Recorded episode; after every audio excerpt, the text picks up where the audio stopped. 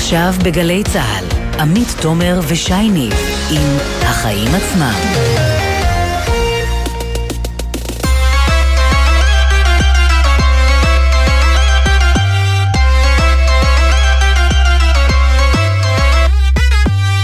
עכשיו שש וארבע דקות, ערב טוב לכם, אתם על החיים עצמם, התוכנית הכלכלית-חברתית של גלי צה"ל. אני עמית תומר, ואיתי באולפן נמצא שי ניב. מה קורה, שי? בסדר גמור, אה, חוץ ממחיר הלחם, שתכף נדבר עליו, אה, הכל אה, מצוין. כן. והזכרתי לחם, אז אנחנו באמת נפתח עם ההמלצה להסיר את הפיקוח על מחירי הלחם, או לחילופין להעלות את מחירו.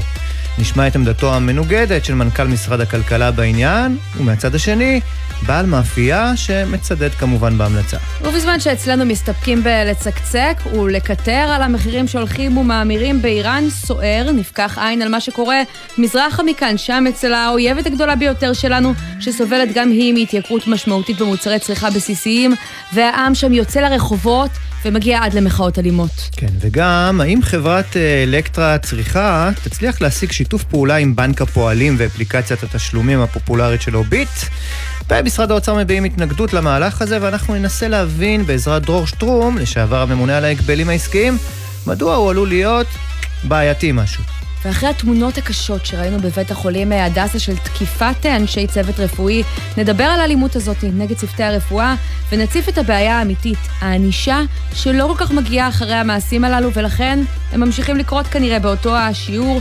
נשמע סיפור מרתיח, בעצם נחזור אליו, של רופאה שהותקפה לפני שמונה שנים, סיפור גדול, מתוקשר, שבסוף נגמר בעונש קטן קטן, תקשיב טוב, קנס של 300 שקלים בלבד.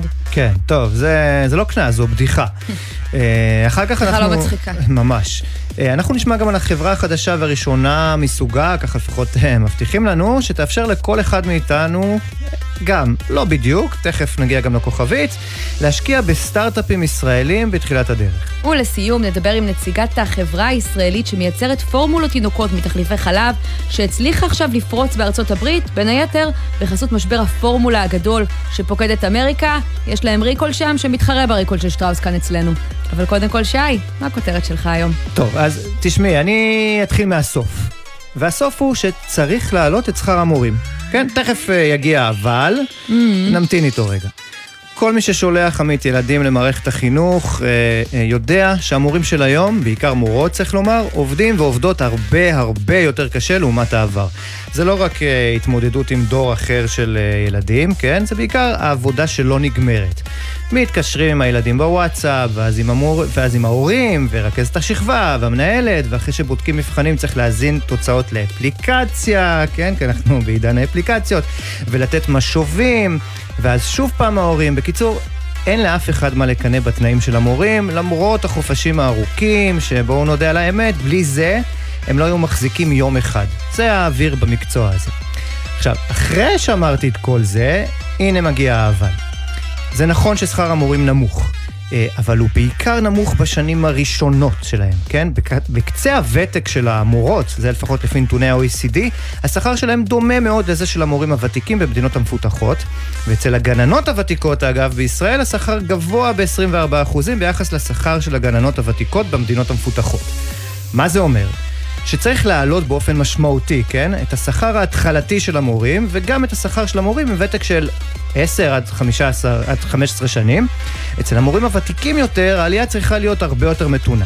אממה, המורים הוותיקים הם הפעילים המרכזיים של ארגוני המורים, הם הכוח הארגוני שלהם, ולכן ארגוני המורים, זה יפה בן דוד וזה רן ארז, הם ממש לא מתלהבים ממהלך כזה, בלשון המעטה. ועוד דבר, כשבוחנים את השכר של המורים ביחס לשעות העבודה שלהם בפועל, גם אז רואים שהוא די דומה לשכר במדינות המפותחות. לכן, אם המורים דורשים, ובצדק, לקבל שכר גבוה יותר, המדינה צריכה לדרוש, גם היא בצדק, שזה יגיע בתמורה לגידול במספר שעות העבודה. בכלל במשא ומתן, כמו במשא ומתן, יש שני צדדים. הצד שדורש, צריך גם לדעת לתת. אני מאוד בעד שיפור התנאים של המורים, כאמור, אבל באותה מידה אני בעד שיפור איכות ההוראה. ואסור להתפשר על פחות מזה. מה הכותרת שלך? אז אה, תשמע, הכותרת שלי מגיעה מוועדת הכספים של הכנסת. היום עברה שם בקריאה ראשונה הצעה להוציא את הבנקים מהמשחק של חיסכון לכל ילד. נזכיר למאזיננו חסרי הילדים שהיום עבור כל ילד שהמדינה פותחת uh, קופת חיסכון, עבור כל ילד שנולד, ומפקידה בה 50 שקלים כל חודש עד שהילד מגיע לבגרות לגיל 18, ובסך הכל קצת יותר מ-10,000 שקלים לפתוח איתם את החיים הבוגרים. זה אמנם כסף יחסית קטן, אפשר לממן איתו מקסימום שנת לימודים אחת באוניברסיטה ציבורית, אבל זה רק מה שנכנס לקופה, בעוד שלאורך השנים הכסף צובר ריביות, וככה הסכום תופח. עד היום את החיסכון היה אפשר לעשות בכל מיני דרכים, בבנקים או בקופות גמל, אבל תשמע מה קרה. לובי 99 בדקו וגילו שמי שקופת החיסכון שלו הייתה בבנק, קיבל בממוצע 13,000 שקלים. נחמד. אבל מי שחסך דרך קופת גמל קיבל בממוצע, יש לך ניחוש? כן, 50% אה, יותר?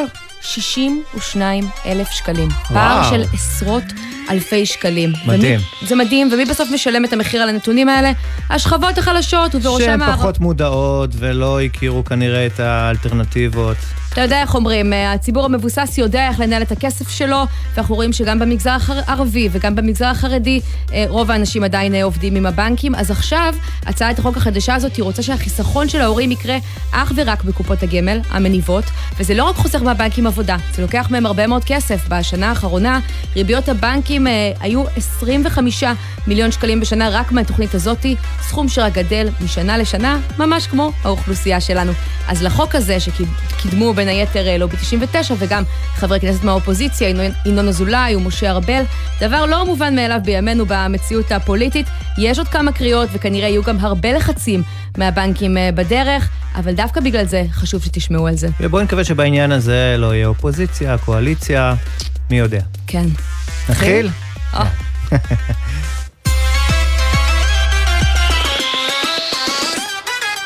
עכשיו אנחנו ללחם שלנו, אולי המוצר הבסיסי ביותר, אתה יודע, אנחנו זוכרים את אה, מרי אנטואנט עם, אה, עם אין לחם תאכלו עוגות, אבל עכשיו גם הלחם וגם העוגות מתייקרים, כי גם הקמח מתייקר, והחיטה, הכל בחסות המשבר בין רוסיה לאוקראינה, זה עולה בשיעורים אה, אדירים. אתמול פרסמה עינב קרנר שלנו, שמאפיית דגנית כבר מתכננת להעלות את המחירים של המוצרים הלא מפוקחים, וכבר הרבה חודשים מחכים במאפיות לראות מה קורה עם מחירי הלחם המפוקחים, שבינתיים לא התייקרו. עכשיו ועדת המחירים קובעת, צריך להוציא אותם מפיקוח בכלל. אבל כן. כן. וצריך לומר, הלחם זה לא עוד מוצר, ולא לא רק בגלל שהוא אה, אה, מוצר אה, צריכה אה, בסיסי, כן? מוצר מזון בסיסי, אלא כי הלחם הוא, הוא, יש פה הרבה אמוציות. הוא דבר פוליטי, הוא דבר שהוא מניע כלכלות ומדינות ואנשים, והוא יוצר מהומות ויוצאים להפגין בגינו, ולכן גם כאן זה היה מאוד ככה די צפוי שיתנגדו להמלצה הזאת של ועדת המחירים, ותכף נדבר בעניין הזה. בואו נפנה לאחד המתנגדים, רון מלכה איתנו על הקו, מנכ"ל משרד הכלכלה והתעשייה. שלום. שלום רב. האם אתה תומך בהוצאת הלחם האחיד ושאר מוצרי הלחם הבסיסיים מפיקוח? לא. לא. אני חושב שנכון, לא. אני חושב שנכון להשאיר את המוצרים הבסיסיים האלה, שהם מרכיב מרכזי בתזונה של אוכלוסייה גדולה מאוד, תחת פיקוח. גורמי המקצוע במשרד שלך חשבו אחרת מי שיושב בוועדת המחירים. כן, גורמי המקצוע עושים את עבודתם נאמנה, והם אחראים על התחום המקצועי-כלכלי. והם עושים את החישובים, ואנחנו באמת רואים שיש התייקרויות בעולם של חומרי גלם, של הובלה, של תקורות, של אנרגיה. ועם ו... יד על הלב, עם יד על הלב, אם שרת הכלכלה לא הייתה משמיעה אה, הבוקר התנגדות נחרצת להסרת הפיקוח, לא היית מספר לנו כאן בהתלהבות למה כן צריך להסיר את הפיקוח? לא, כי אנחנו במשרד הכלכלה בדיוק מאזנים אה, את המשוואה ורואים את שני הצדדים שלה. כמי שרואים את הצד של התעשייה וכמי שרואים את הצד של הציבור. מצד אחד אנחנו אמונים על יוקר המחיה ונלחמים ביוקר המחיה mm. ורוצים שבאמת הציבור יוכל לגמור את החודש ואנחנו מנסים לצמצם פערים. למרות שאתה יודע שהסיבה בעצם אה, שהלכו עוד הרבה לפני רוסיה ואוקראינה וכל המשבר הזה בחיטה אה, לבחון האם הלחם צריך לצאת מפיקוח היא עבודה של רשות התחרות שהראתה שלמשל בצה"ל גוף גדול אה, וחזק כשהוא קונה לחם הוא קונה את זה הרבה יותר בזול ויש כמה מאפיות שקופצות ורוצות למכור את זה במחיר יותר נמוך אז אולי משהו בפיקוח המחירים לא עובד אם בימים שבשגרה המחיר לא משקף ויכול להיות פחות גבוה בתור מי שאחראי על יוקר המחיה. אני חושב, אם תשאלי גם את חברי הוועדה המקצועית שכרגע ציינתם אותם, מה הם חושבים שיקרה אם נסיר את הפיקוח, אז ההנחה היא שהמחירים יעלו. אם אה, הם בעצמם, היצרנים, במקרה הזה המאפיות, מודים שהמחיר היותר נמוך שהם שמו במכרזים, למשל של משרד הביטחון, זה היה בטכניקה או בטקטיקה של דמפינג. זה לא מחיר אה, לטווח ארוך, זה לטווח קצר. איזושהי אסטרטגיה עסקית. אוקיי, okay, אז אני הולכת איתך, אתה יודע לא מה? ש... אנחנו לא חושבים שנכון להסיר מפיקוח, חשוב לפקח על מוצר בסיסי, יסודי, שהוא מרכיב מרכזי של אוכלוסייה שלמה, שזה התזונה שלה, ולא נכון אה, לפגוע בה. רון, שכנעת אותי, נניח, הלחם לא צריך כן. לצאת מפיקוח, אז מה עושים עכשיו? כי אומרת ועדת המחירים הם ככה, מחירי הלחם צריכים לעלות ב-8%, המאפיות אגב מצביעות על שיעור כמעט כפול ולא מבינות איך זה קרה, אה, אבל כך או כך מחירי הלחם צריכים לעלות, על זה אין ויכוח, מחירי הלחם הבסיסיים ביותר. אז אנחנו נמצאים בדיאלוג, גם עם ועדת המחירים, וגם עם המאפיות, בניסיון למשל, וזו יוזמה של שרת הכלכלה שהיא מאוד דוחפת אותה, להעביר את הפיקוח מהלחם האחיד שהוא לא בריא ללחם הבריא. זה לא ישנה את תג כן המחיר. זה דווקא כן יכול לשנות. אנחנו במשא ומתן איתם עם המאפיות, דווקא יש לנו מומחים שטוענים שעלות הייצור של לחם בריא היא לא יותר יקרה מעלות הייצור של הלחם האחיד, למרות שהבריא נמכר במחירים הרבה יותר... אין בעיה, זה לא ייקר, אבל זה לא יפתור את הבעיה שעכשיו מחיר החיטה מתייקר, ולייצר לחם עולה יותר, לא, ומישהו לא צריך לשלם את המחיר. זה רק יאזן. אז אני שואלת מי משלם את המחיר, כי המאפיות אומרות, אנחנו לא יכולים להמשיך לסבסד את הפוליטיקה. אז אני אומר עוד פעם, אנחנו בקשר עם המאפיות, אנחנו רואים אותם, אף אחד לא יקרוס. הבעיה של התייקרות המחירים או חומרי הגלם בעולם היא לא, היא לא בשליטתנו. יש התייקרויות ויש, בסופו של דבר אנחנו מסתכלים על עסק אה, ועל מגזר שלם על כל התמונה. המחירים המפוקחים הם חלק קטן מסל המוצרים שמספרות המאפיות וגם מספקים אחרים שמייצרים מחירים. 25 אחוז, הנתון הוא 25 אחוז מכלל המוצרים שהמאפיות מייצרות, זה המספר. אתם בעצמכם אומרים שיש מקומות שמוכרים את הלחם אפילו במחיר יותר נמוך. בואו תהיו עקביים.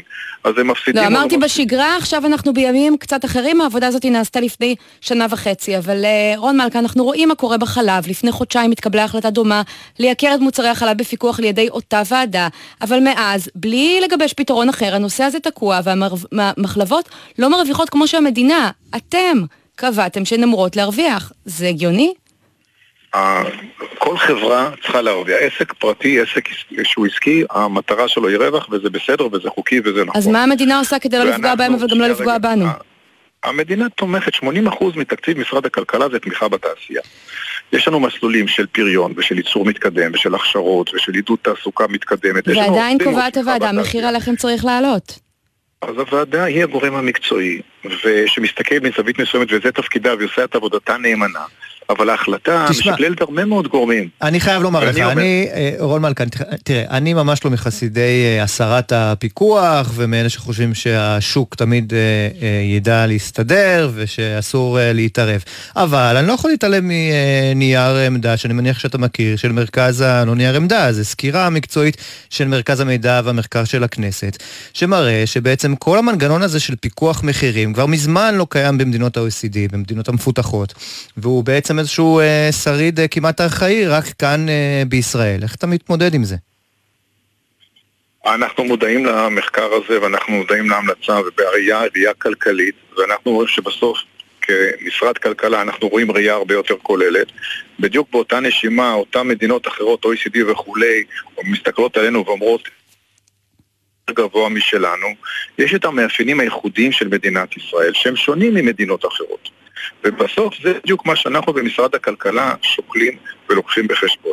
אנחנו מצד אחד בתעסוקה מלאה, שזה לא קיים במדינות האחרות שאתה מזכיר, מצד שני יש לנו אוכלוסיות שלא משתתפות בעבודה. זה משהו שלא קיים שם.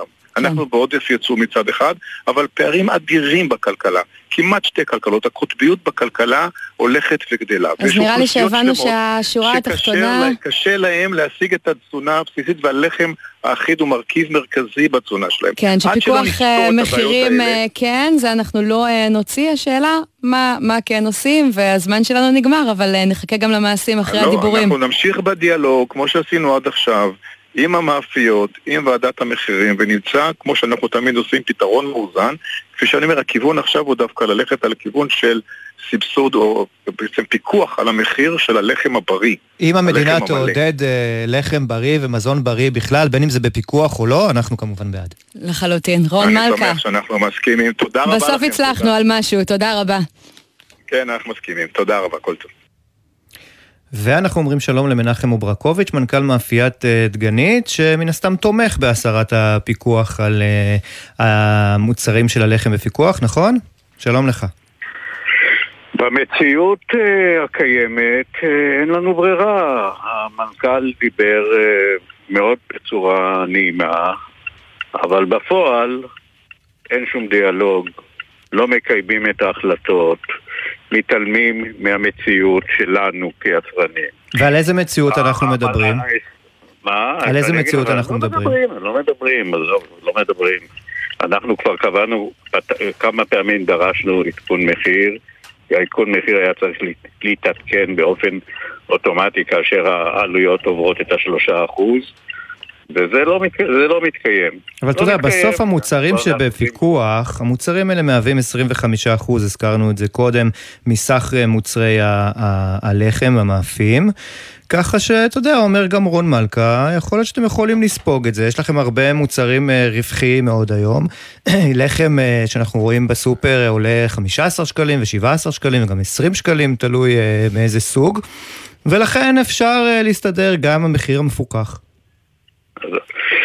דמגוגיה. תשמע, ועדת המחירים בדוח שפרסמה אתמול, בהמלצה שלה לשרי האוצר והכלכלה, היא כותבת בפירוש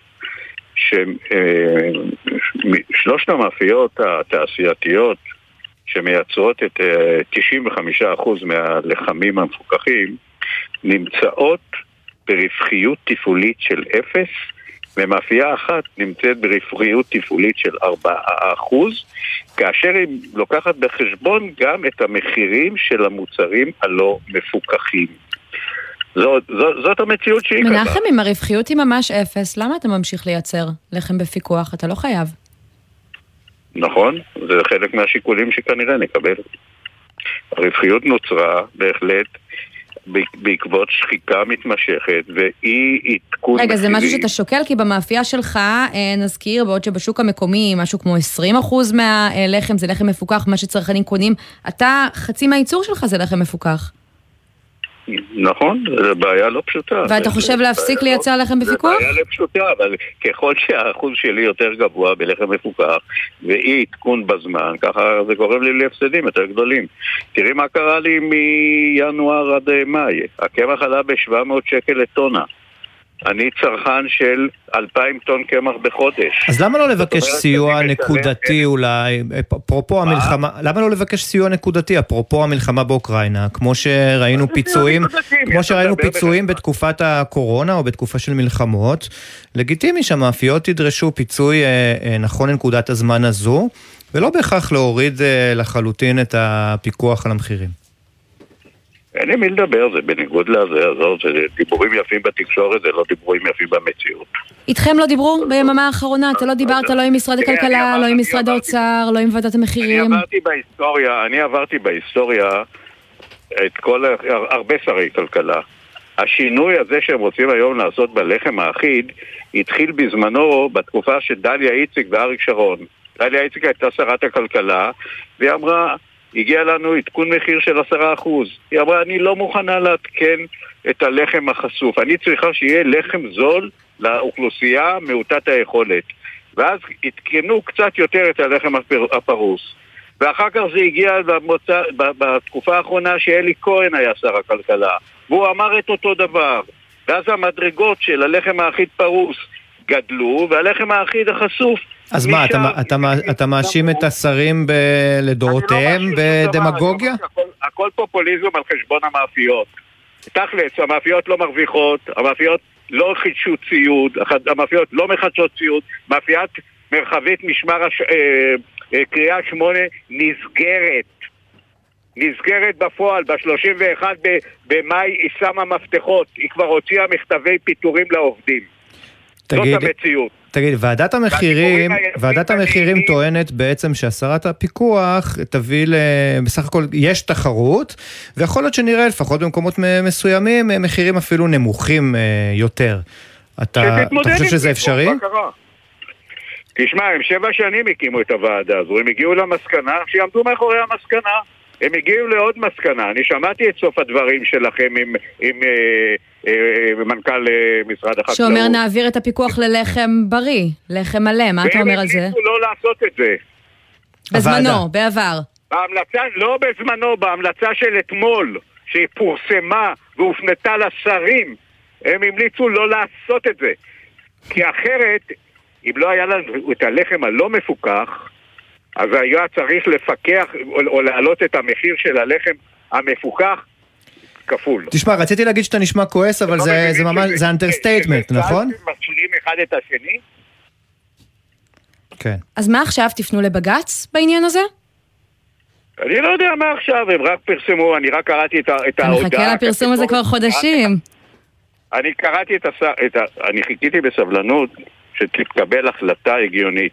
שרת הכלכלה, היא, זה יפה מאוד שהיא רואה את מכלול הציבור, אבל בסופו של דבר היא צריכה לדאוג שתהיה תעשיית לחם ראויה, ואנשים לא ילכו לפינות האפייה ויקנו לחם ב-25 שקלים. כן. כי אני מנחם, יכול לתת להם לחם אחיד, אה, פרוס, 750 זהו. גר, גרם, בשבעה או שמונה שקלים. כן, אז אני רוצה לדבר על שאר כן, הלחמים לא שלך, מנחם, על הלחמים הלא מפוקחים, כי כתבתנו עינב קרנר פרסמה כאן אה, אתמול, שאתה כבר מתחיל אה, להודיע לרשתות אה, שיווק, המאפייה שלך, דגנית עין בר, שמעלים אה, את הלחם הלא מפוקח, באיזה שיעור ובאיזה לוח זמנים. אני עוד לא הודעתי לאף אחד שום דבר. אין לך כוונה להעלות את מחירי הלחם הלא מפוקחים. אני לא הודעתי, לא שלחתי הודעה, אני אקבל את ההחלטות שלי באופן עצמאי ברגע שאני אה, אה, יבין מה קורה. אני גם לא מתרשם מההודעה של שרת הכלכלה, Mm.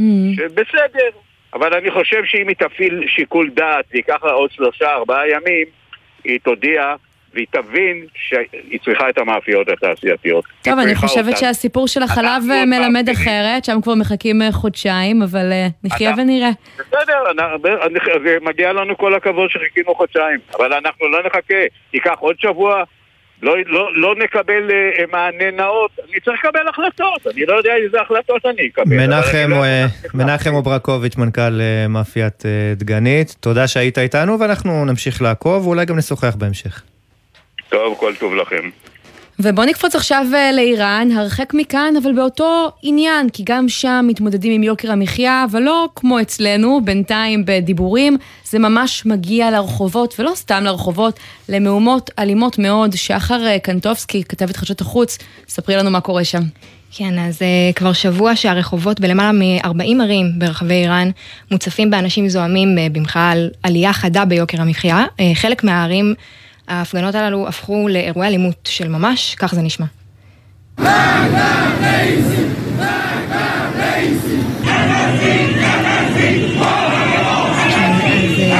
אמנם אה, סוכנויות הידיעות באיראן מאוד ממעטות אה, לספק פרטים, אבל... מה הם צועקים שם, את יודעת? אה, אז מסרטונים כמו אלה שמופצים אה, ברשתות החברתיות, הם צועקים אה, קריאות התפטרות ואפילו אה, קריאות מוות למנהיג העליון חמינאי ולנשיא ראיסי.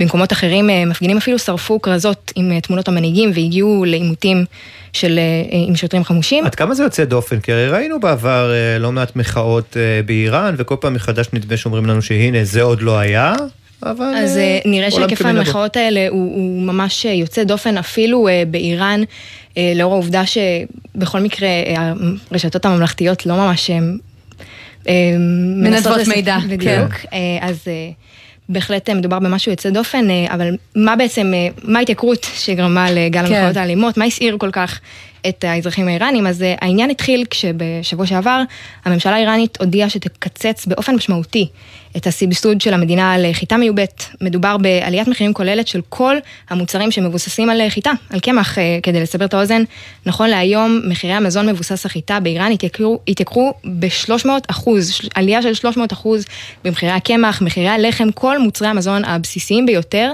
שבמדינה שגם כך כחצי מהאזרחים במדינה נמצאים אה, מתחת לקו העוני, עכשיו המוצרים האלה מחוץ להישג ידיהן של משפחות איראניות רבות.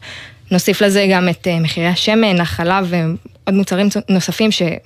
עלו גם כן בחסות אה, שלטונו של אברהים ראיסי, כן. וקיבלנו מצב שבו אזרחים עלולים להגיע ממש לחרפת רעב תוך אה, זמן קצר. כן, אין ספק שאנחנו חושבים שהציבור בישראל אה, אולי יכול לעשות יותר, אבל זאת לא דוגמה טובה.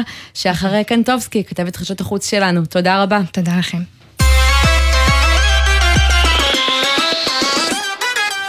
דרור שטרום, לשעבר הממונה על ההגבלים העסקיים ומי שעמד בראש הוועדה שהייתה אמורה לעורר תחרות במערכת הבנקאית. שלום. שלום רב. אתה רוצה להגיד לנו קודם אה, מילה על אה, מחיר הלחם בפיקוח? אני מניחה שאתה לא מסכים עם מנכ"ל משרד הכלכלה. אה, לא, אני דווקא מסכים עם מנכ"ל משרד הכלכלה. צריך להשאיר את הלחם בפיקוח? יש הפתעות היום. אני אסביר תכף למה צריך להשאיר אותו בפיקוח, אבל לא בפיקוח מהסוג שקיים היום. יש, התנהל משפט קרטל לפני שנים אחדות בנושא המאפיות. מדובר בשוק שהוא לא תחרותי מיסודו. ומאחר והמחירים שם הם לא מחירי תחרות, אין מה להסיר פיקוח. ההיסטוריה מלמדת אותנו שכשהסרנו פיקוח למשל ממחירי הקוטג', המחירים טיפסו בקלילות. ולכן האשליה שאפשר להסיר פיקוח ולקבל תחרות לא קיימת בשוק המאפיות. אז איך אתה מסביר את זה שרשות התחרות אה, אומרת בדוח שהיא פרסמה, אנחנו רואים שהלחם יכול להיות אפילו יותר זול, ומשהו לא עובד בשיטה. לכן אמרתי שצריך לפקח, אבל לא להמשיך בפיקוח שקיים היום שהוא מסוג, מי שמכיר את המונחים האלה, הוא מסוג של cost plus, זאת אומרת לוקחים את העלויות של המאפיות, מוסיפים להם רווח מקובל, ואז גוזרים מזה את המחיר. כלומר... המחיר, אה, הפיקוח כן. היחידי בארץ שהצליח אי פעם, הוא פיקוח שמפנה למחירים בחו"ל. כאשר אתה מפנה, או את מפנים למחירים בחו"ל, ואפילו אם גוזרים על זה איזה פרמיה קטנה של כמה אחוזים בגלל כשרות או נסיבות אחרות, מקבלים את המחיר הכי קרוב למחיר תחרותי. וזה מה שהיה צריך לעשות כבר מזמן בתחום הזה, ואז היינו מקבלים מחירים, אגב, לא רק... אתה אומר, אתה אומר בעצם צריך לפקח על התחרות ועל השוק, ולא לפקח על מחיר אה, פיקס, מחיר קבוע. נכון, נכון, כי זאת השיטה היחידה שבאמת יכולה במדינה שמה לעשות, סובלת מבעיות ריכוזיות לא רק בתחום הזה, אלא גם בתחומים אחרים. השיטה היחידה שאי פעם הוכיחה את עצמה קיימת אגב במחירי הדלקים, במחירי התזקיקים, בתחומים אחרים, הוכיחה כן. את עצמה כבאמת מפנה לשווקים תחרותיים. אז אם הזכרת את הריכוזיות, אתה מרים לנו לנושא הבא שעליו אה, רצינו אה, לדבר איתך, אה, הבנקים, וספציפית אפליקציית ביט, אפליקציית תשלומים שהפכה פה לפופולרית ביותר, רוצה עכשיו לעשות איזשהו שיתוף פעולה עם אלקטרה, מועדון לקוחות, שיהיה מבוסס על כרטיס אשראי חוץ-בנקאי, ויתופעל על ידי קל. אני מניחה שאתה לא מתלהב מההצעה הזאתי. תראי, עוד פעם, אני חושב שכל הנושא של ביט מאוד מאוד מבלבל אנשים. ביט בתור אפליקציה, בתור יישומון להעברת תשלומים בין אדם לאדם, אין בה שום דבר רע, זה בסדר גמור, לא היה שירות כזה קודם, הוא מקל על חיי האנשים וטוב שהוא קיים. הבעיה העיקרית היא כשלוקחים את ביט ומשתמשים בו בתור כלי כדי לטרפד את כניסת התחרות מצד חברות כרטיסי האשראי. ונסביר רגע אחד, מה זה מועדוני לקוחות? הרי לאדם הפשוט ששומע אותנו, לא, המונח מועדון לקוחות לא אומר לו הרבה. מועדון זה לקוחות זה כרטיס בעצם... אשראי המעצבן הזה, שבדרך כלל הם מכריחים אותנו ומשכנעים אותנו. אה, בדיוק. עד חצי המלכות, רק שנצטרף בסופר. אומרים לך תקבלי הנחה, בדיוק, אומרים לך תקבלי הנחה, תצברי נקודות וכולי וכולי.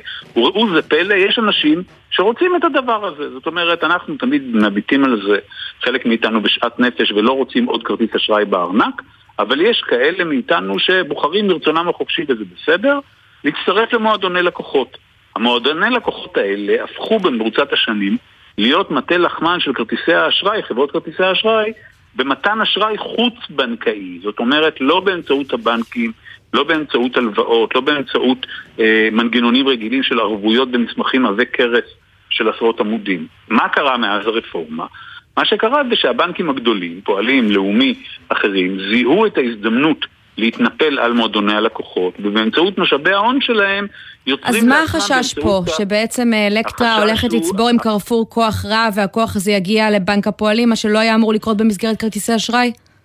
החשש הוא במבט רחב יותר, שהתאגידים הגדולים במשק, שמוכרים לציבור מוצרי יסוד, למיניהם, באים ומנדבים את עצמם לבנקים הגדולים כדי להכניס את הלקוחות שלהם אל מול הבנקים הגדולים לפני כניסת התחרות, כי כמו שאת יודעת, הבנק החדש עומד להתחיל בפעולתו. ישנו בנק בתהליכי רישוי חדשים שאמור להתחיל בעוד חצי שנה את פעולתו. זאת אומרת, התחרות ממשמשת ובאה. וצריך להגיד אגב, פה רק במילה, אנחנו מזכירים את הבנקים, אבל הצד השני של העסקה, אלקטרה צריכה, אה, אנחנו מדברים, אה, זה לא איזה מותג קטן, אנחנו מדברים על, על חברה לא שמחזיקה ברשתות אלקטרוניקה, שזה שקם אלקטריק, מחסני חשמל, וגם ברשתות קמעונאיות, שזה יינות ביטן, מגה. זה עוד לפני קרפור. זה לפני השיתוף פעולה עם קרפור הצרפתית, או הבינלאומית כבר.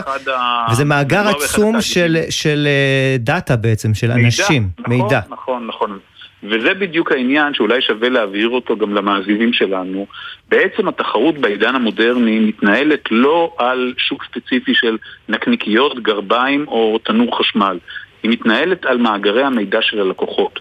ובתחומים האלה, כאשר אתה לוקח אחד התאגידים הגדולים במשק ומכניס את כל הלקוחות שלו ל database של הבנקים הגדולים, בעצם אתה מטרפד תחרות. אז דרור, בעצם אה, משרד האוצר עושה רושם מודאג כמוך. הכלכליסט מפרסם הבוקר שהוא רוצה להתערב אה, בעסקה הזאת, והממונה על התקציבים כותב אה, לממונה על התחרות, אתם בעצם צריכים לבחון את זה ולבחון את זה לעומק, בבחינה אסטרטגית רחבה, והם אפילו רוצים להיכנס לתמונה ולהתערב. בתור מי שהיה ממונה, זה בדרך כלל התפקיד שלו. מה, הממונה על התקציבים לא סומך על הממונה על התחרות? לא חושב, אני חושב שאיכשהו כנראה משרד האוצר רצה להפגין דאגה גלויה ולוודא שהדאגה הזאת uh, תהיה לעין רבים uh, ואין פסול בזה שהם uh, מביעים עמדה. אבל הם צריכים לדאוג, אולי זה קשור למה ששר האוצר ליברמן אמר לאחרונה שהוא רוצה לקדם בתקציב הקרוב הקשחת התנאים של המיזוגים, כי כרגע זה מרגיש שהאצבע קצת קלה על ההדק? אני חושב שבעניין הזה, אחרי המהומה האחרונה שהייתה בתחום הפסטה ובתחום מוצרי היסוד האחרים במזון, כולנו מבינים שהגיע הזמן לנקוט קנה מידה אה, יותר נוקשים כלפי מיזוגים, משום שבעצם קונצרנים ענקיים כמו שטראוס עילית לא היו צומחים ולא היו מטילים את חיטתם פה על המשק אלמלא הייתה יד רכה מדי באישור מיזוגים. כן, וגם שיתופי פעולה, כנראה שצריך לבחון יותר בכובד ראש. דרור שטרום, לשעבר הממונה על ההגבלים העסקיים, תודה רבה. ערב טוב לכם להתראות. כמה תשדירים ואנחנו חוזרים.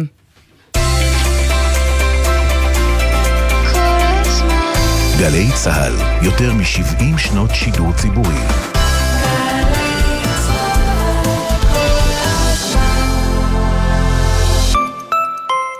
שלום, אני רועד, אקים ציידי להשתלב בעבודה בשוק החופשי ולהיות שווה. אקים מסייעת לכ-35 אלף אנשים עם מוגבלות שכלית להשתלב בחברה הישראלית. אקים, להיות שווים. לתרומות היכנסו לאתר אקים ישראל. שונים אבל, בפנים לא נותנים טרמפ לטרור ולא מעסיקים שוהים בלתי חוקיים. הסעה והעסקה של שב"חים בשטח ישראל הן עבירות על החוק, ובמיוחד בימים אלו גם מעמידות אתכם ואת הסובבים אתכם בסכנה. כשאתם מעלים שב"ח לרכב או מעסיקים אותו, אתם עלולים לתת יד לרצח הבא. לא מסיעים ולא מעסיקים שוהים בלתי חוקיים. מגיש מערך ההסברה הלאומי. אתם מוזמנים להצטרף ליותר מ-50 אלף סטודנטים המשלבים את התואר במסלול החיים. האוניברסיטה הפתוחה, מובילים להצלחה. כוכבית 3500, ההרשמה בעיצומה. יום שישי, 27 במאי, 17 אלף... סליחה. יום פתוח באוניברסיטת אריאל, 27 במאי. אתם ועוד 17 אלף סטודנטים וסטודנטיות. אתם מוזמנים לקבל את כל המידע על לימודי תואר ראשון, שני ולימודים במכינה האוניברסיטאית, וגם הנחה בדמי הרישום. ניפגש ב-27 במאי, אוניברסיטת אריאל בשומרון, 1-800-660-660. אוניברסיטת אריאל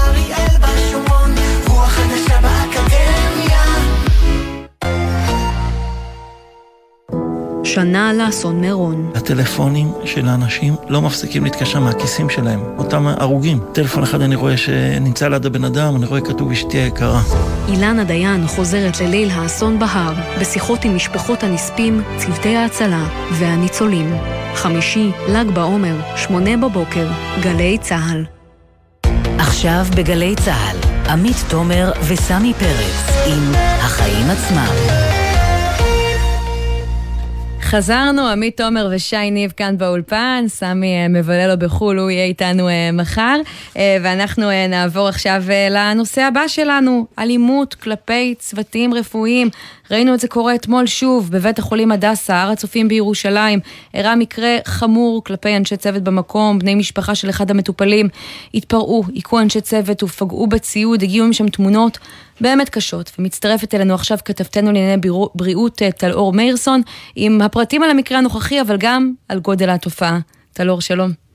שלום עמית ושי, באמת אנחנו מדברים על מקרה אלימות אה, קשה וקיצוני שהתרחש אתמול בערב בבית החולים הדסה הר הצופים בירושלים, כשמשפחה של מטופל מקבלת מהצוותים הרפואיים שנלחמו על חייו את ההודעה על מותו. הם מתחילים להתפרע ולפי בית החולים עשרות בני משפחה שברו חלונות, דלתות, מחשבים, פגעו בעמדת האחיות והכי גרוע, היכו אנשי צוות. שניים מאנשי הצוות נפצעו באורח קל וטופלו בבית החולים. צוות האבטחה של בית החולים בסיוע כוחות משטרה שהגיעו למקום השתלטו על האירוע. המשטרה הודיעה אמש שעצרה את אחד מבני המשפחה, תושב מזרח ירושלים בשנות ה-20 לחייו. הוא נחקר בגין תקיפה והיום נשלח למעצר בית. אבל שאר החשודים באירוע נמלטו. מהמשטרה נמסר כי ישנן פעולות חקירה נוספות לאיתורם בהקדם אה, ומעצרם לחקירה. משרד הבריאות פרסם את תגובתו לאירוע, בה נאמר כי המשרד מביע זעזוע וקורא למערכות האכיפה לפעול ביד קשה אל מול כל מי שבוחר בדרך אלימה. כן, אז כל הסיפור הזה, אלימות קשה, היו שם עשרות אנשים, השליכו חפצים, היכו באופן נמרץ אנשי צוות, וזה מסתיים במעצר בית. ובזעזוע עמוק, שי, אסור לזלזל בזה. ושאט נפש, כן. כן. כן, אז באמת אה, האירוע כמו שהיה אתמול הוא כן חריג בחומרה ובסדר גודל שלו, אבל אה, מנתוני משרד הבריאות אה, עולה שאלימות פיזית ותקיפת צוותים רפואיים ומאבטחים היא כמעט יומיומית. מאז שנת 2019 מתרחשות למעלה מ-300 תקיפות כאלה בשנה, כלומר באמת כמעט תקיפה ביום, ואלו רק התקיפות שמדווחות למשרד הבריאות, הן גם לא כוללות... זה גם רק תקיפות פיזיות, נכון? נכון, זה בדיוק מה שהתכוונתי להגיד, הן לא כוללות איומים או אלימות מילולית כלפי הצוותים הרפואיים, שם מדובר במספרים ממש גבוהים בהרבה. 5,000, 6,000 בשנה.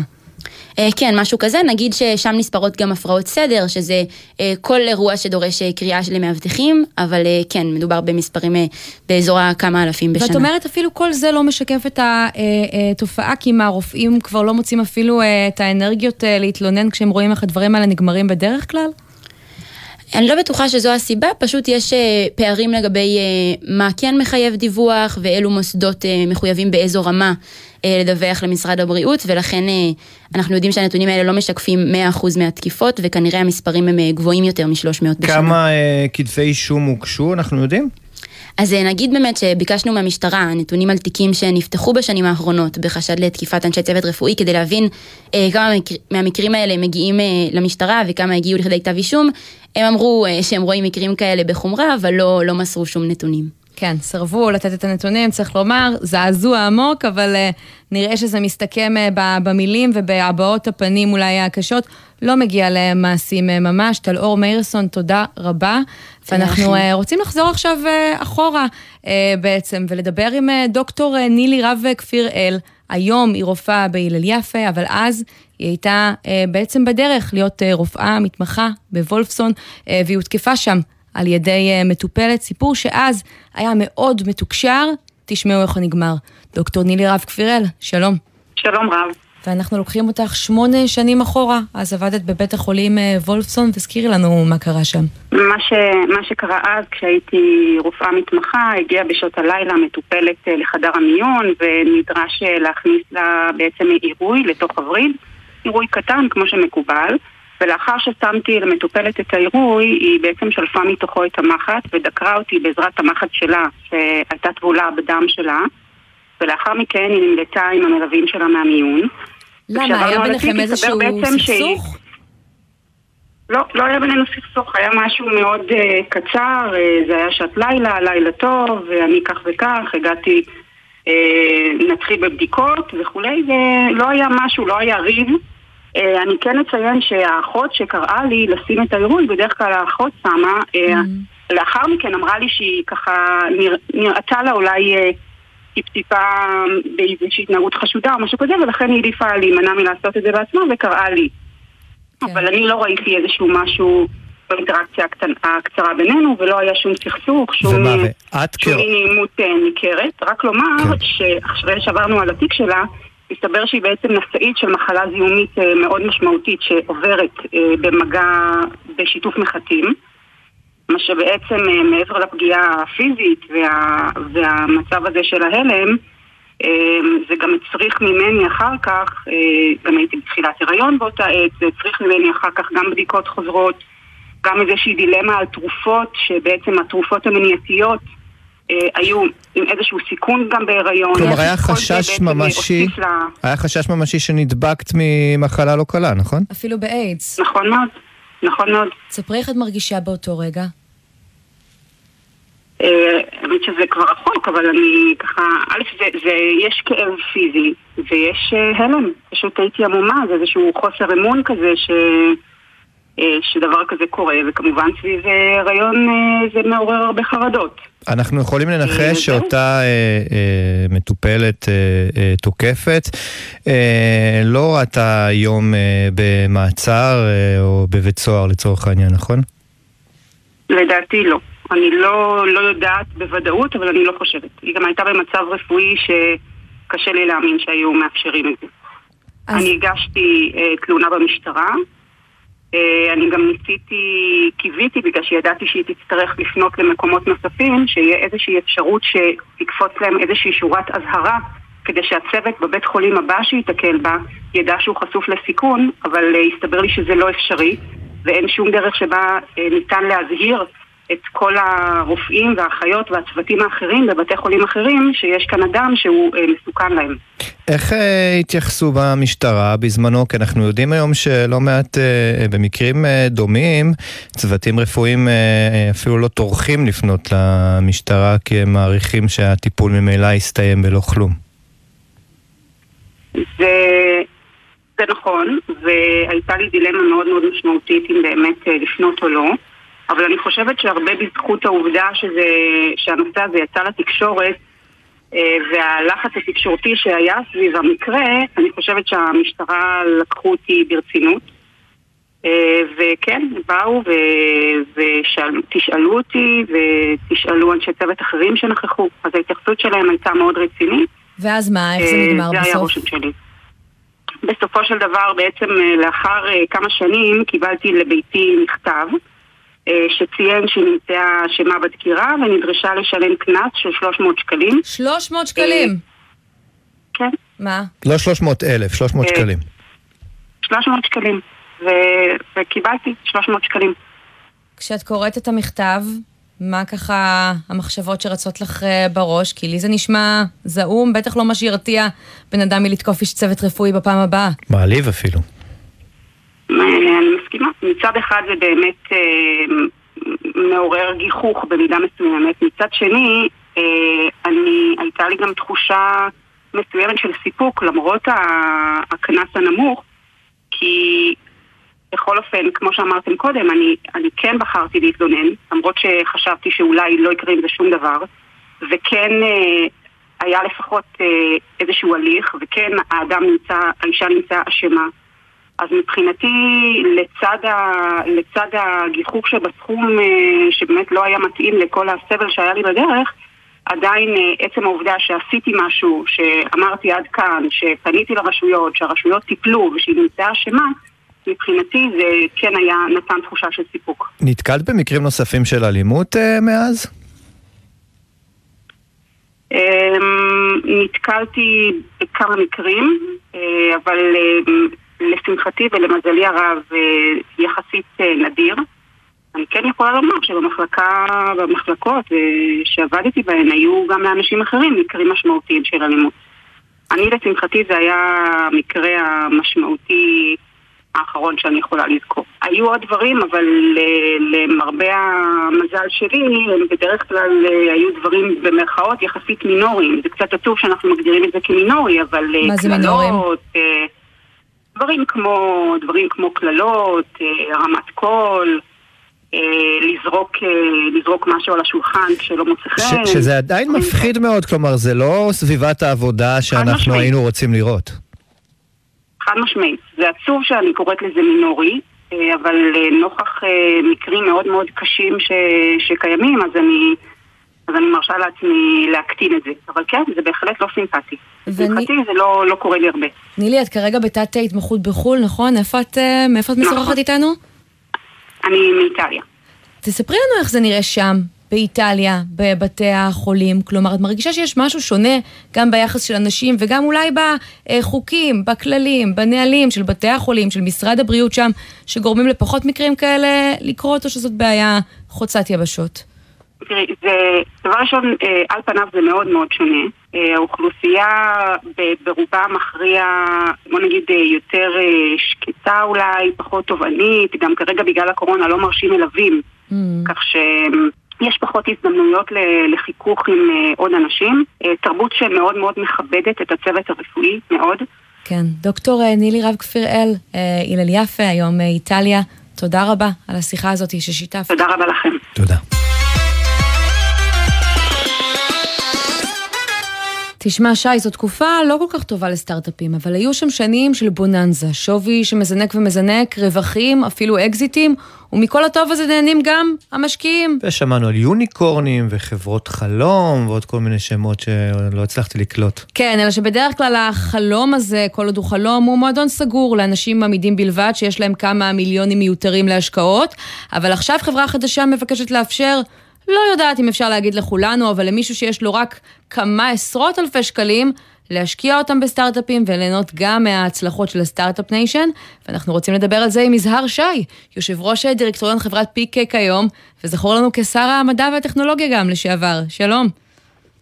ערב טוב, עמית ושי, לכם ולמאזינים. קודם כל, תקופה קצת אומללה להשקה כזאת, לא? מצבם של הסטארט-אפים והיוניקורנים למיניהם נראה היום, כשרואים מה קורה בוול סטריט, פחות מבטיח ממה שהוא היה לפני כמה חודשים.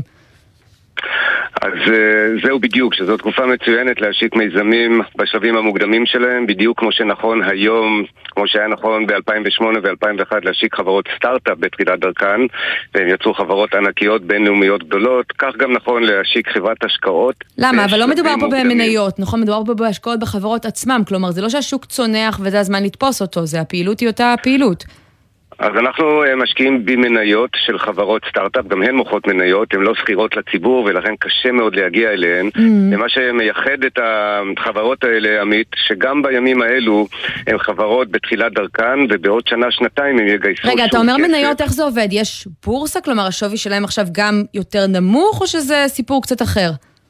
הסיפור קצת אחר, כשמקימים חברה שהיא חברת סטארט-אפ בהייטק, יש לה מניות כמו כל חברה אחרת על פי חוק החברות, ואת המניות האלו מוכרים למשקיעים, רק שעד היום ניתן היה אה, לקנות בהם רק אם אתה משקיע מקצועי, משקיע הון סיכון, מאיזה סכום? וגישה לחברות האלו.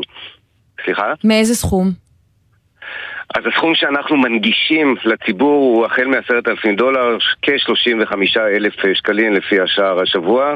זה עדיין סכום גבוה כמו שאמרת, אבל הוא סכום שמשקיעים יכולים להרשות לעצמם אם הם רוצים. ההשקעה, צריך הם לומר, היא לא. בסטארט-אפ אה, ספציפי, אלא בחברה שלכם, נכון? בפיק. נכון, המודל המיוחד של פיק הוא לקחת את uh, ההשקעות של משקיעים שונים, רגילים במרכאות, משקיעים לא כשירים בלשון המקצועית, לחבר אותם ביחד למכשיר שישקיע לפחות בשש חברות סטארט-אפ בתחילת דרכן. ההשקעה היא בצמוד לחברות ההון סיכון המובילות בישראל. במה שמי זה שונה מבית השקעות לצורך העניין, שגם הוא משקיע בהייטק? שבית השקעות בדרך כלל לא מגיע לחברות האלה בתחילת דרכן, בטח ובטח שלא משקיעים פרטיים, ונוסיף לזה את העובדה שהמודל המיוחד של פיק מאפשר למכור את המניות האלו בעוד שנה עד שנתיים למשקיעים הבאים בתור, שב-70 עד 80 אחוז מהמקרים מעלים את ערך החברות. אז בוא נגיד אני הולך איתך. ואני שם אה, עשרת אלפים אה, דולר, שזה סכום ההשקעה כאמור המינימלי. מה קורה מעכשיו? אנחנו לוקחים את הכסף שלך ומאגדים אותו ביחד עם משקיעים נוספים אחרים ויוצרים פול, יוצרים מכשיר של נניח כמיליון דולר שאותו אנחנו מפזרים על לפחות שש חברות, אפשר נניח במקרים מסוימים להגיע גם לעשר ויותר. המכשיר הזה מפזר את הכסף דרך קרנות ההון סיכון המובילות בישראל, אנחנו משקיעים בצמוד אליהם, לחברות הסטארט-אפ הכי טובות על פי שיקול דעתם של הקרנות שקמות ממש בימים אלו. ומה אתה יודע להבטיח שנה- לגבי הכסף הזה, לגבי התשואה, אם בכלל? איזושהי אני יודע ודאות. להגיד לך, אני יודע להגיד לך על סמך ניסיון של למעלה מ-30 שנות הייטק ישראלי ובטח ב-20 השנים האחרונות שב-70 ומשהו אחוז מהמקרים תוך פחות משנתיים החברות האלו יגייסו כסף בשווים שהם בין פי שתיים לפי עשרה מהכסף שהושקע בסיבוב הראשון, גם בזמנים קשים של משבר עולמי, אלו הם המכפילים. אבל הן מגייסות כסף נוסף, הן לא מחזירות כספים למי שכבר השקיע. צודק לחלוטין, וזה המודל הייחודי של אה, פיק, שאלה מצוינת, אה, שי. שמה, שאתם כן. מחזירים? כן, תוך שיתוף פעולה עם הקרנות המובילות בישראל, אנחנו בעצם מוכרים חזרה את המניות שקנינו ב discount במחיר מסוים שהוא מחיר הנחה. אז אם אני משקיע, אני יכולה להחליט להם... מתי אני מושכת את הכסף ששמתי אצלכם? אני יכולה לצאת מתי לא. שאני רוצה? הוא לא מחזיר לך כסף, הוא מחזיר לך לא, מניות, לא. נכון? לא, לא, לא, לא, לא, לא, שי, אנחנו מוכרים את המניות עבורך, ובזמן שאנחנו נתזמן, אנחנו נפזר חזרה. אנחנו מעריכים שהזמן הזה הוא כשנה וחצי, שנתיים, תקבלי את כספי חזרה בתשואות שהן לא תשואות של סטארט-אפ שהגיע להנפקה ששווה מיליארד דולר, אבל בממוצע על עשרה סטארט-אפים שבהם פוזר הכסף במכשיר שלתוכו נכנס, אנחנו מעריכים שהחזרים יהיו מאוד יפים. אנחנו מסתכלים על סטטיסטיקה גם בישראל וגם בעולם, התשואות הן מאוד מאוד יפות. עד היום המודל הזה היה חסום בגלל כל מיני סיבות, חלקם רגולטוריות וחלקם שיתופי פעולה אינטימיים עם הקרנות המובילות בישראל. תגיד, אבל, אבל אני חייב לשאול, פיק, הרי החברה הזו היא צריכה לשכור משרדים ולשלם אה, משכורות ולהתקשר בחוזים עם ספקים, כמה דמי ניהול אתם גוזרים על אותם עשרת אלפים דולר? אתם צריכים להתקיים. כן, פיק לוקחת דמי ניהול מינימליים של 6% על דמי ההשקעה ו-10% מהרווחים מעל גובה מסוים. אנחנו בודקים את הרווחים הממוצעים בשוק בתשואות אחרות, וברגע שהמשקיעים שלנו קיבלו תשואה שהיא מעבר לזה, אנחנו לוקחים 10% מהרווחים, כך שכולם מרוויחים, גם המשקיעים שלנו, גם... רגע, 10% זה מהרווחים, אבל כמה דמי הניהול שוב? 6% מדמי ההשקעה. 6% זה לא מעט. כן. זה מודל מאוד מקובל בתחום הזה של crowdfunding, רק שאנחנו מפזרים את הסיכון של crowdfunding, של מימון המונים, על פני הרבה חברות, מורידים את הסיכון באופן דרמטי ומעלים כן. את הסיכויים להצלחה.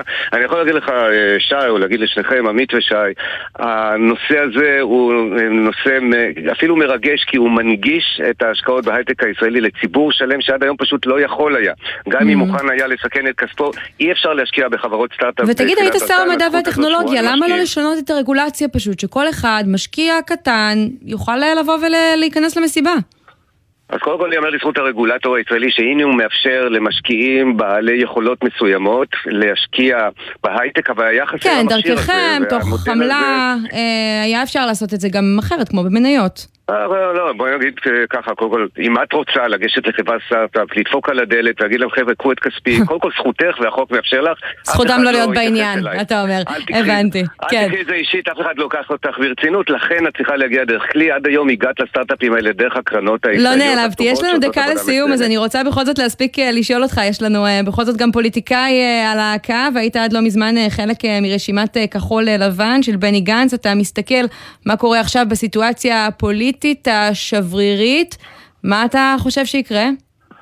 אני מתפלא שהממשלה הזאת תחזיק מעמד, לצערי הרב מאוד, אני מעריך שהיא לא תוציא את ימיה, אנחנו נראה מתישהו את אה, קריסת המבנה הזה, זה מצער, זה יפגע בכלכלה, זה יפגע ביציבות, במשילות, אבל כנראה שלשם אנחנו הולכים. לא נשמע שאתה מתגעגע. אה, לא מתגעגע, מתפלל ומייחל להצלחת החברים שנשארו שם, יש אנשים טובים מאוד, אה, דרך אגב, בכל קצווי הקשת הפוליטית, ואני כן. מחזיק להם אצבעות. יזהר שי, תודה רבה, יושב ראש דירקטוריון, דירקטוריון חברת פיק, וכמו שאמרנו, שר המדע והטכנולוגיה לשעבר, תודה. תודה, ערב טוב. ונגיד תודה גם לאלעזר סלוטקי, העורך שלנו, העורך הראשון שלנו, כשהתוכנית הזאת רק התחילה, עשה פה קאמבק אה, קטן. בהפקה היו יפעת גלר, עשהאל פלד ותומר אה, ברקאי. טכנאי השידור אה, אורי ריב, ובדיגיטל יעל חיימסון. אני עמית תומר, שי ניב, תודה רבה. תודה עמית. ומחר יהיה פה סמי, תבואו.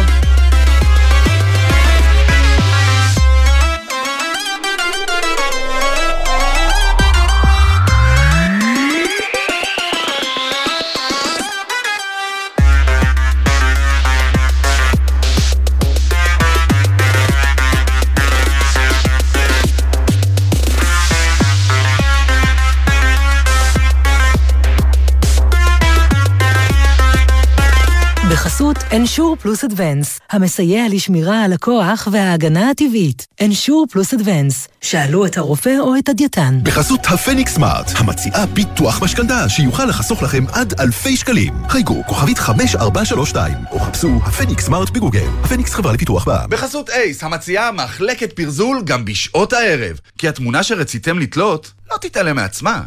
אייס. גלי צה"ל, יותר מ-70 שנות שידור ציבורי.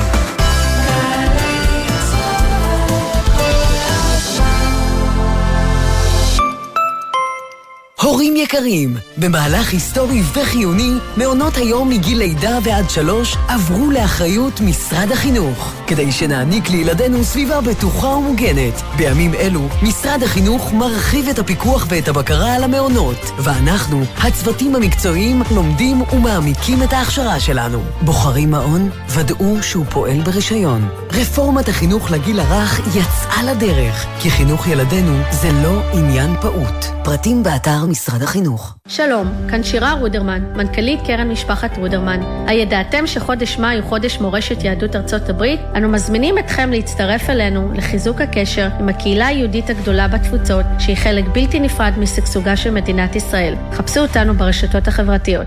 שלום, כאן האלוף במילואים אודי שני, יושב ראש עמותת יד לשריון. אני שמח להזמינכם למרוץ נתיבי השריון הראשון, שיתקיים ביום שישי 27 במאי במרחב לטרון, עמק איילון. במסגרת האירוע יתקיימו מרוץ אופני שטח בשלוש רמות קושי ומרוץ שדה, פרטים והרשמה באתר יד לשריון. גם כשאת נוהגת בדרך הביתה מהעבודה, הילדה שעומדת לחצות עלולה לטעות ולרוץ לפתע לכביש.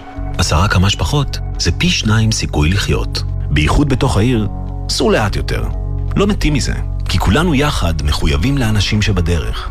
לפרטים נוספים חפשו אסקרלבד. מיד אחרי החדשות, ישי שנרב